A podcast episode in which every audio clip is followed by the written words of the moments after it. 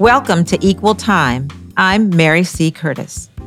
Congressman James Clyburn has been representing his South Carolina district in the United States House of Representatives since 1993, and now is the majority whip and third ranking Democrat in the House. But he has another title this year Savior of the candidacy of one Joseph Robinette Biden Jr., now President elect. That's because after Biden's disappointing finishes in earlier primaries and caucuses, Clyburn's endorsement is credited with boosting Biden's resounding win in South Carolina, which led to his success in capturing the nomination and eventually the White House. And that's nothing new, as candidates have flocked to Clyburn's famous fish fry for years. Biden acknowledged the strong support of the African American vote in his first speech after the race was called. You've always had my back, and I'll have yours, Biden said. Someone who would have been pleased with Clyburn's decision and with the way the election turned out was Emily Clyburn, his wife of 58 years, who died in September 2019. Ms. Emily, a librarian and an activist, always had the ear and the attention of the man with the booming voice and commanding presence. How will Congressman Clyburn, who played such a large part in the election, advise Biden to keep that promise to the voters who followed his own lead? And how would the congressman unify not only the country, but the different parts of the Democratic coalition?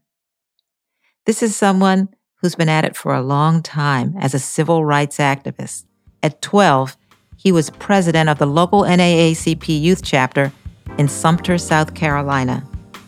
So it's great to welcome Congressman James Clyburn to Equal Time. It's good to talk with you again. It's been a minute, but then again, I know you've been very busy. A little uh, bit. I want to a little bit. I want to first congratulate you to, on your reelection as Majority Whip. Thank you. Um, and have you had the time to savor your part in electing the new Democratic President Joe Biden and Kamala Harris, the first vice president who is a woman, black, South Asian, and the child of immigrants? Or is there too much work to do? Yeah, we've been pretty busy. I, um, you know, I felt uh, that it would be her on the ticket uh, for a long, long time, and uh, uh so it was not anything that um, uh, caught me by surprise. Uh, we all worked hard to make sure that it would be a woman of color because I, though I maintained the public posture that it would be a, a plus and not a must. I always told uh, Joe Biden in private that I thought it just had to be a woman of color in order to give him the credibility he needed to get beyond some of the stuff that I knew he would have to contend with uh, in the campaign. And putting her on the ticket and uh, having um, Anita Hill express the fact that she was going to vote for him.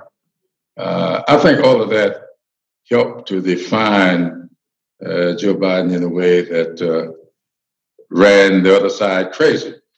Uh, it was clear to me that he was the one that Trump did not want to run against.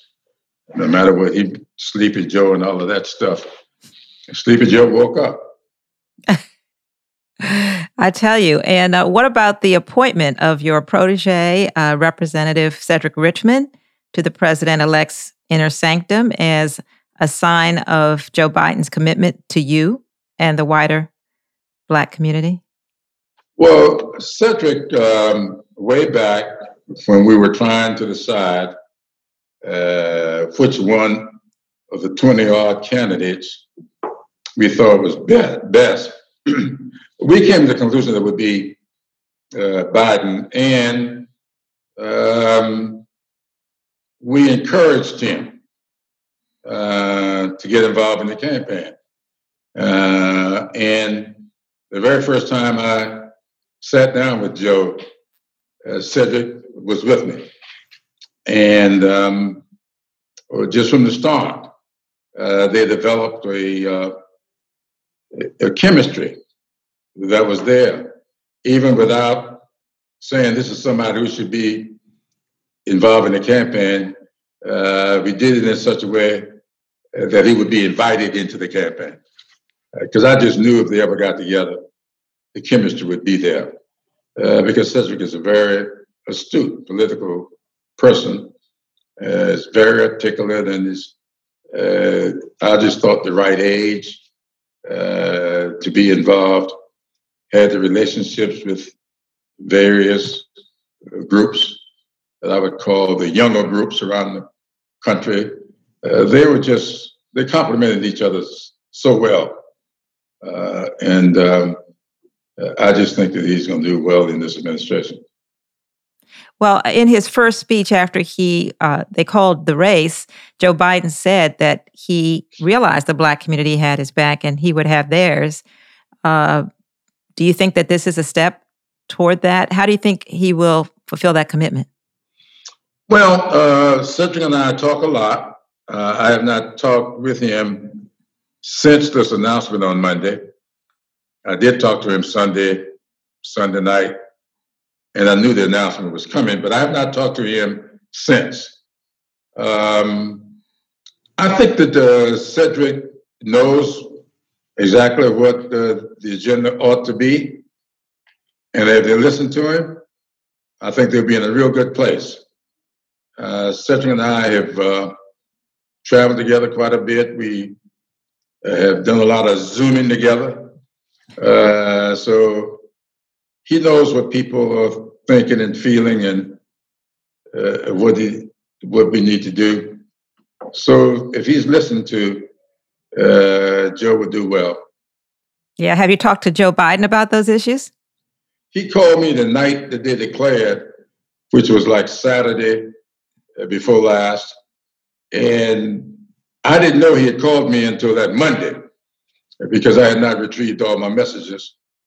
And so before I could call him back, he called again. So I did talk to him Monday or Tuesday. Um, have not talked to him since.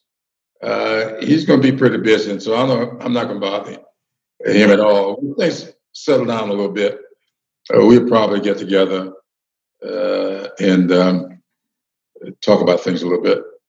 Yeah. Did he say thank you? and I'm glad I came to that fish fry. well, he uh, he left a real nice message for me. But the election night we talked. Uh, okay. Um, he was much more assured of victory than I was. Um, so on election night, we talked, and he sounded as if he thought we were in a good place. Uh, I didn't say much. So the next day, uh, Wednesday afternoon, I called the campaign chair, Steve Ricchetti, and he too was relatively sure. And I, I questioned him. I said, mm-hmm. Steve, um, are you sure with, uh, about this? He said, I, I, said, if you got Pennsylvania, then fine. Mm-hmm. But at that point, we were 600,000 votes down in Pennsylvania as being advertised. But I didn't know where those votes were, but they knew. Yeah. That Allegheny County and Philadelphia were out there. And so they knew much better than I did. Yeah. I want to recall a conversation we had in 2014. That's when your book, Blessed Experiences, Genuinely Southern, Proudly Black, had just come out. And you said, and I want to pull a quote you said, you said, the country from its inception is like the pendulum on a clock. It goes back and forward. It tops out to the right and starts back to the left. It tops out to the left and starts back to the right. I can tell you the country is topped out to the right and the country is moving back to the left. End quote. But with Donald Trump, it did keep moving right. And now you have his voters, more than 70 million voters, who endorsed the policies and the person. Could you talk to me a little bit about the continuing divisions in the country? But I think uh, if you remember, uh, I, I, guess I did. I don't know if I did at that instance, but I, I, I usually say uh, that when the country is going right to left or left to right, it passes through the center. Uh, and the country camps out in the center uh, twice as often uh, mm. as it does in the left or the right.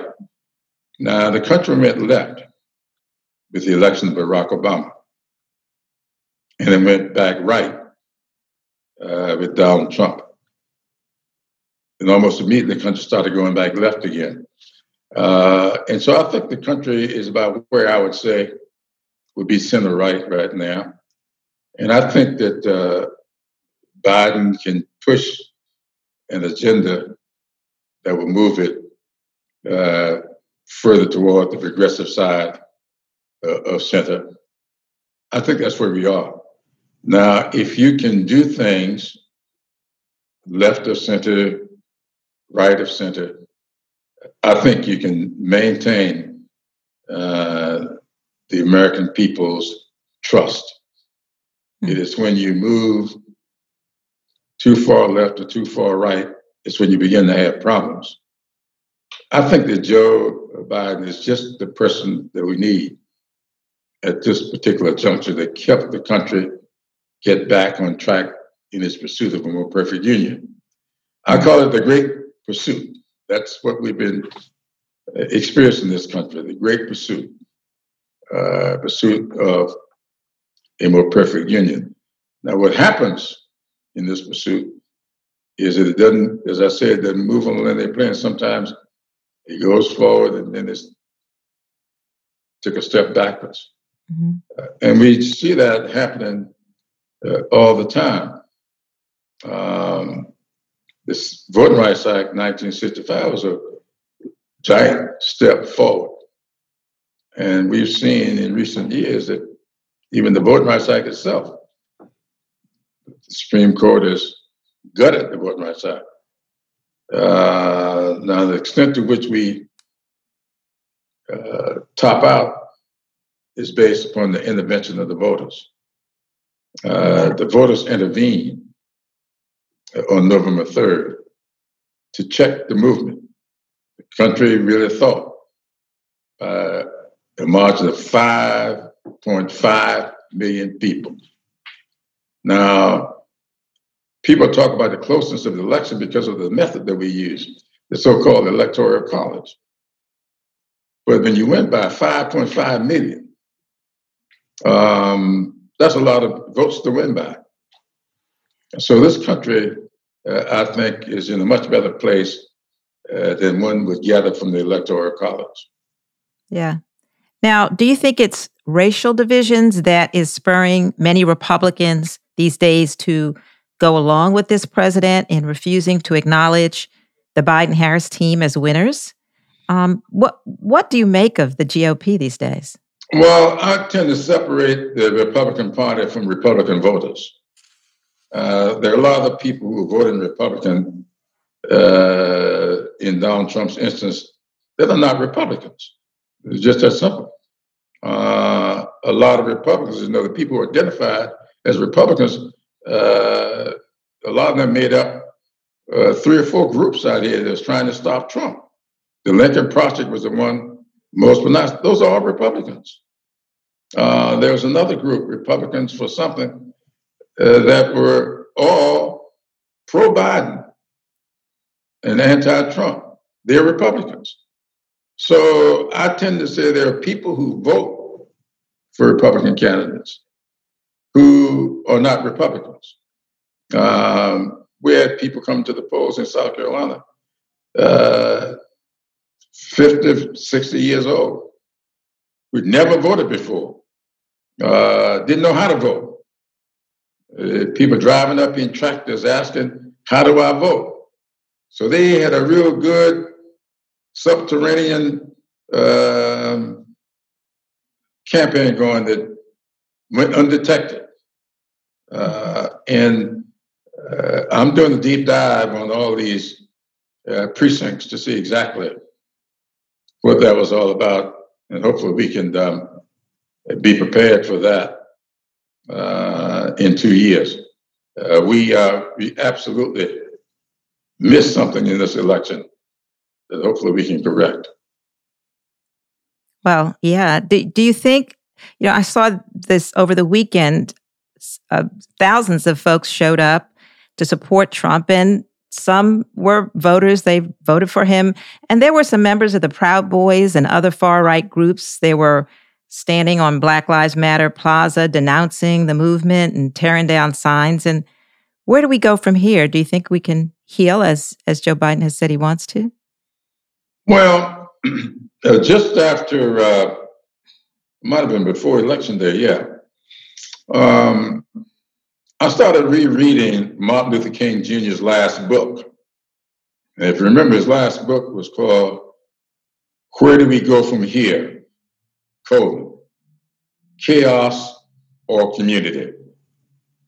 Um, and I'm looking at that because uh, I always get history books or books on history in order to inform uh, me of, um, of what may or may not be a good approach today. And so I'm looking at that book in hopes of um, uh, getting some thoughts as to how we should respond. Because Trump was all about chaos. That's what he was about chaos. Um, and I'm interested in finding what King would lay out as alternatives. Yes, you were there fighting in civil rights when folks were getting arrested, and you were, and you see the racial divisions then, and do you see some echoes of that today? Yeah. Well, you know, um, I did a talk with a sort of foreign affairs, foreign relations group earlier today, and I was uh, asked something similar. And that, you know, we've always had divisions in this country. Black folks came to this country in 1619. That's 401 years ago. Uh, and when you have a system like this one, which was actually built uh, upon uh, free labor of black people. Uh, these two pillars that we have erected this society. One is the pillar upon which whites who came to this country of their own free will in search of freedom. They were running uh, to freedom. Blacks who came to this country against their will and were enslaved. And that's how this country was built for 244 years. That's a long time. 244 years that blacks were enslaved in this country. And when slavery came to an end, The Emancipation Proclamation ushered in the so-called Reconstruction era. That didn't last for 12 years. Reconstruction was over in 1877. And they were for another 100 years, not exactly, but from 1877 uh, to 1954, with the Brown v. Board of Education decision that began to dismantle separate but equal for almost 100 years. Uh, and so that's what how the society is built. Now, our job, it seems to me, is to find ways to continue that pursuit of a more perfect union. Uh, and you're not going to do that unless you acknowledge the fact that that that's our challenge. These two systems uh, have got to be reconciled. And the extent to which we can have those reconciliations uh, will determine uh, whether or not uh, we succeed hmm. in this pursuit. I call it the great pursuit. What gives you hope? I'm just uh, a pretty uh, hopeful person. I grew up in a parsonage. Uh, my father was a fundamentalist minister. And I have always taken to heart the scriptures. And one of my favorite scriptures is Hebrew 11.1. 1. Faith, the substance of things hoped for, the evidence of things unseen. And I live by that. And so I know we cannot always see it, but I remain hopeful uh, that the evidence that I see uh, will provide the result that I wish. Hmm. Thank you. Um, I want to go back a little bit when you talked about trying to figure out what happened in this election. Your majority whip, and you still have control, the Democrats of the House. You lost some seats, and your own policies are pretty progressive from health care to minimum wage. Uh, but you've talked a little bit about, and you talked a little bit about today too, going a little bit to the left. Do you, you've talked a little bit about maybe some of the sloganeering, some of the things might have hurt. Uh, what are your thoughts moving forward on that? Well, you know, I know it's hard for a lot of people to deal with, uh, but uh, my longtime friend Bennie Thompson, we've been here together in the Congress for 28 years. Uh, but Ben and I knew each other for 20 years before we got here. And Bennie nominated me today uh, to continue as majority whip. He said in his nomination uh, that if you are squeamish uh, about what may be the answer, don't ask Jim Clyburn the question uh, because he's going to answer it uh, as forthrightly and as honest as he knows how to be. So if you can't handle it, don't ask him. Now, I sometimes offer my opinion when I'm not asked. But every time I do, it's not based upon something I pull out of the air. It's usually based upon my own experiences or the history that I have studied. And John Lewis and I met in October 1960 we were founding members of SNCC, the Student Nonviolent Coordinating Committee. John Lewis uh, and I were, and others, were having some significant success until we woke up one morning and there was a new slogan on the front page of all the newspapers Burn, baby, burn. And that destroyed the movement. You know, John died earlier this year, and everybody is talking about the governor, a pretty right wing governor of Georgia, uh, and other officers down there are already saying, we are going to take our Confederate soldier statue out of the Capitol and replace it with a statue of John Lewis. That is a great omen to a fantastic life. But guess what? John walked across the Edmund Pettus Bridge. This is what put him into folklore. In February, I'm sorry, March the 7th, I believe, 1965. And six months later, we got the Voting Rights Act, which means the most effective civil rights act in modern times. But less than a year later, John was kicked out of SNCC. A lot of people don't know that. He was kicked out of SNCC. Why? Because he came out against the slogan there, burn, baby, burn. And he and I talked about that just before he went home. Uh, and we knew he wasn't coming back after that trip home. We sat on the floor of the house, and John said to me, defund the police could very well do to the Black Lives Matter movement what Burn Baby Burn did to ours. So I'm informed about that history. And I know what I'm talking about. Not because I dreamed it up. It's right there to be seen. George Santayana once wrote, if we fail to learn the lessons of history, we are bound to repeat them. It's clear. So if he had not learned that lesson, we're going to repeat. I hope we have learned the lesson and will not repeat it. Repeat that.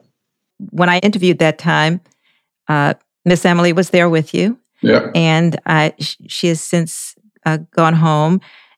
And I, what would she have thought of Vice President elect Kamala Harris?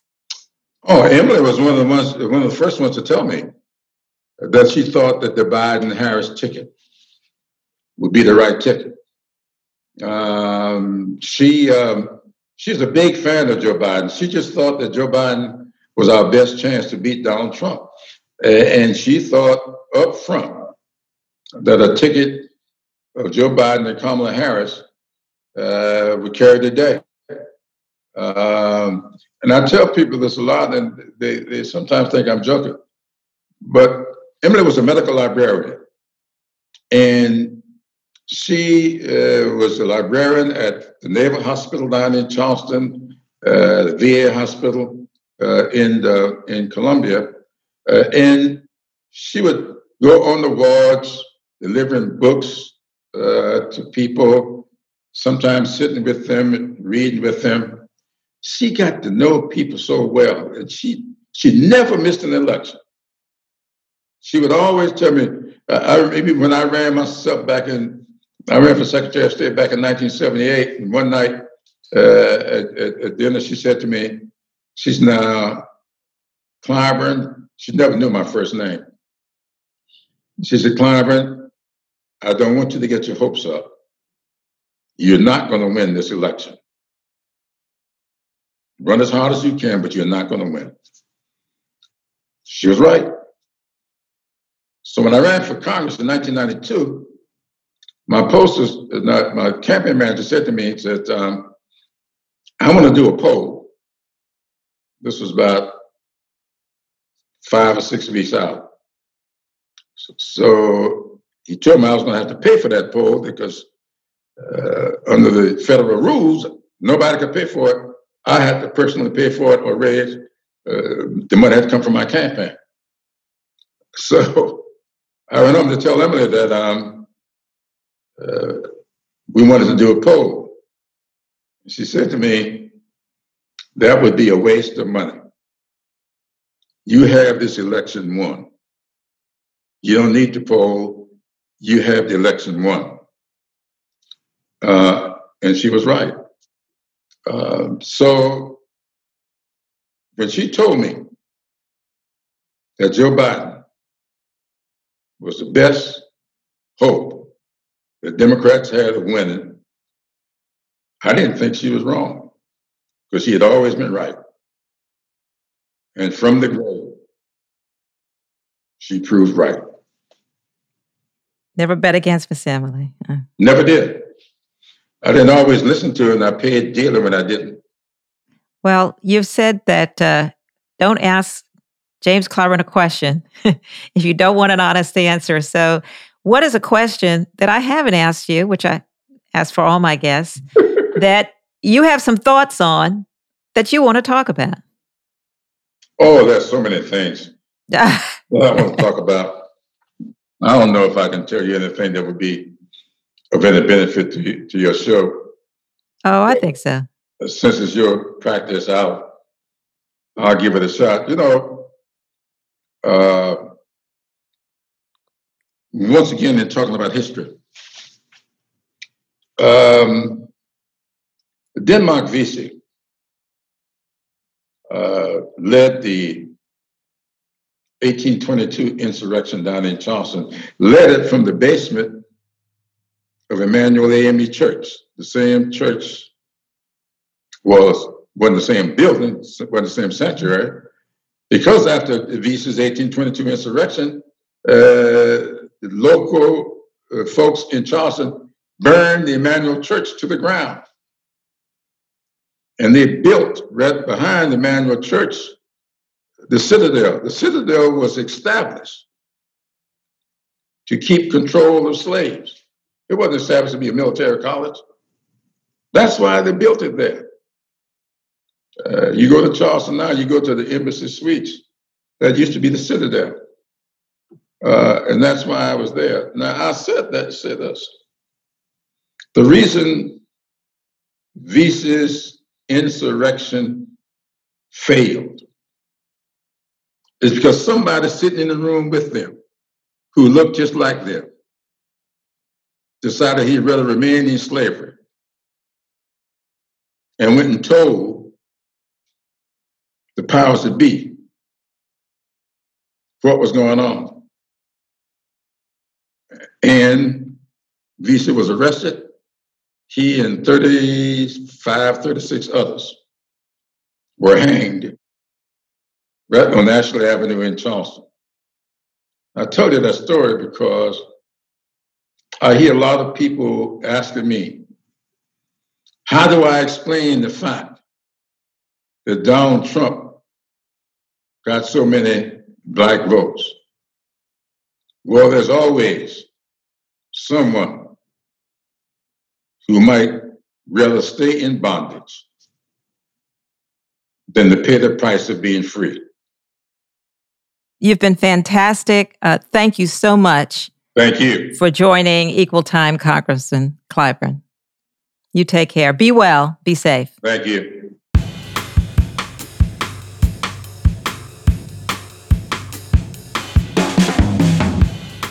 So, what's been keeping me up at night? The holidays, unlike any other, and how to make them special and safe. I haven't come up with an answer, though maybe we will just have to settle for trying to make them safe in 2020. One thing I have been thinking about, even when I'm awake, is how different the incoming first family will be from the one exiting stage, well, right, I guess. The Bidens will be bringing along dogs, including a rescue dog, which is making some of my friends very happy. And the new First Lady will, unlike any other, have a day job professor, teacher. I attended one of Dr. Jill Biden's last pre election rallies, and I've listened to her recent speeches to teachers groups and realized that she is a not so secret weapon for Joe Biden.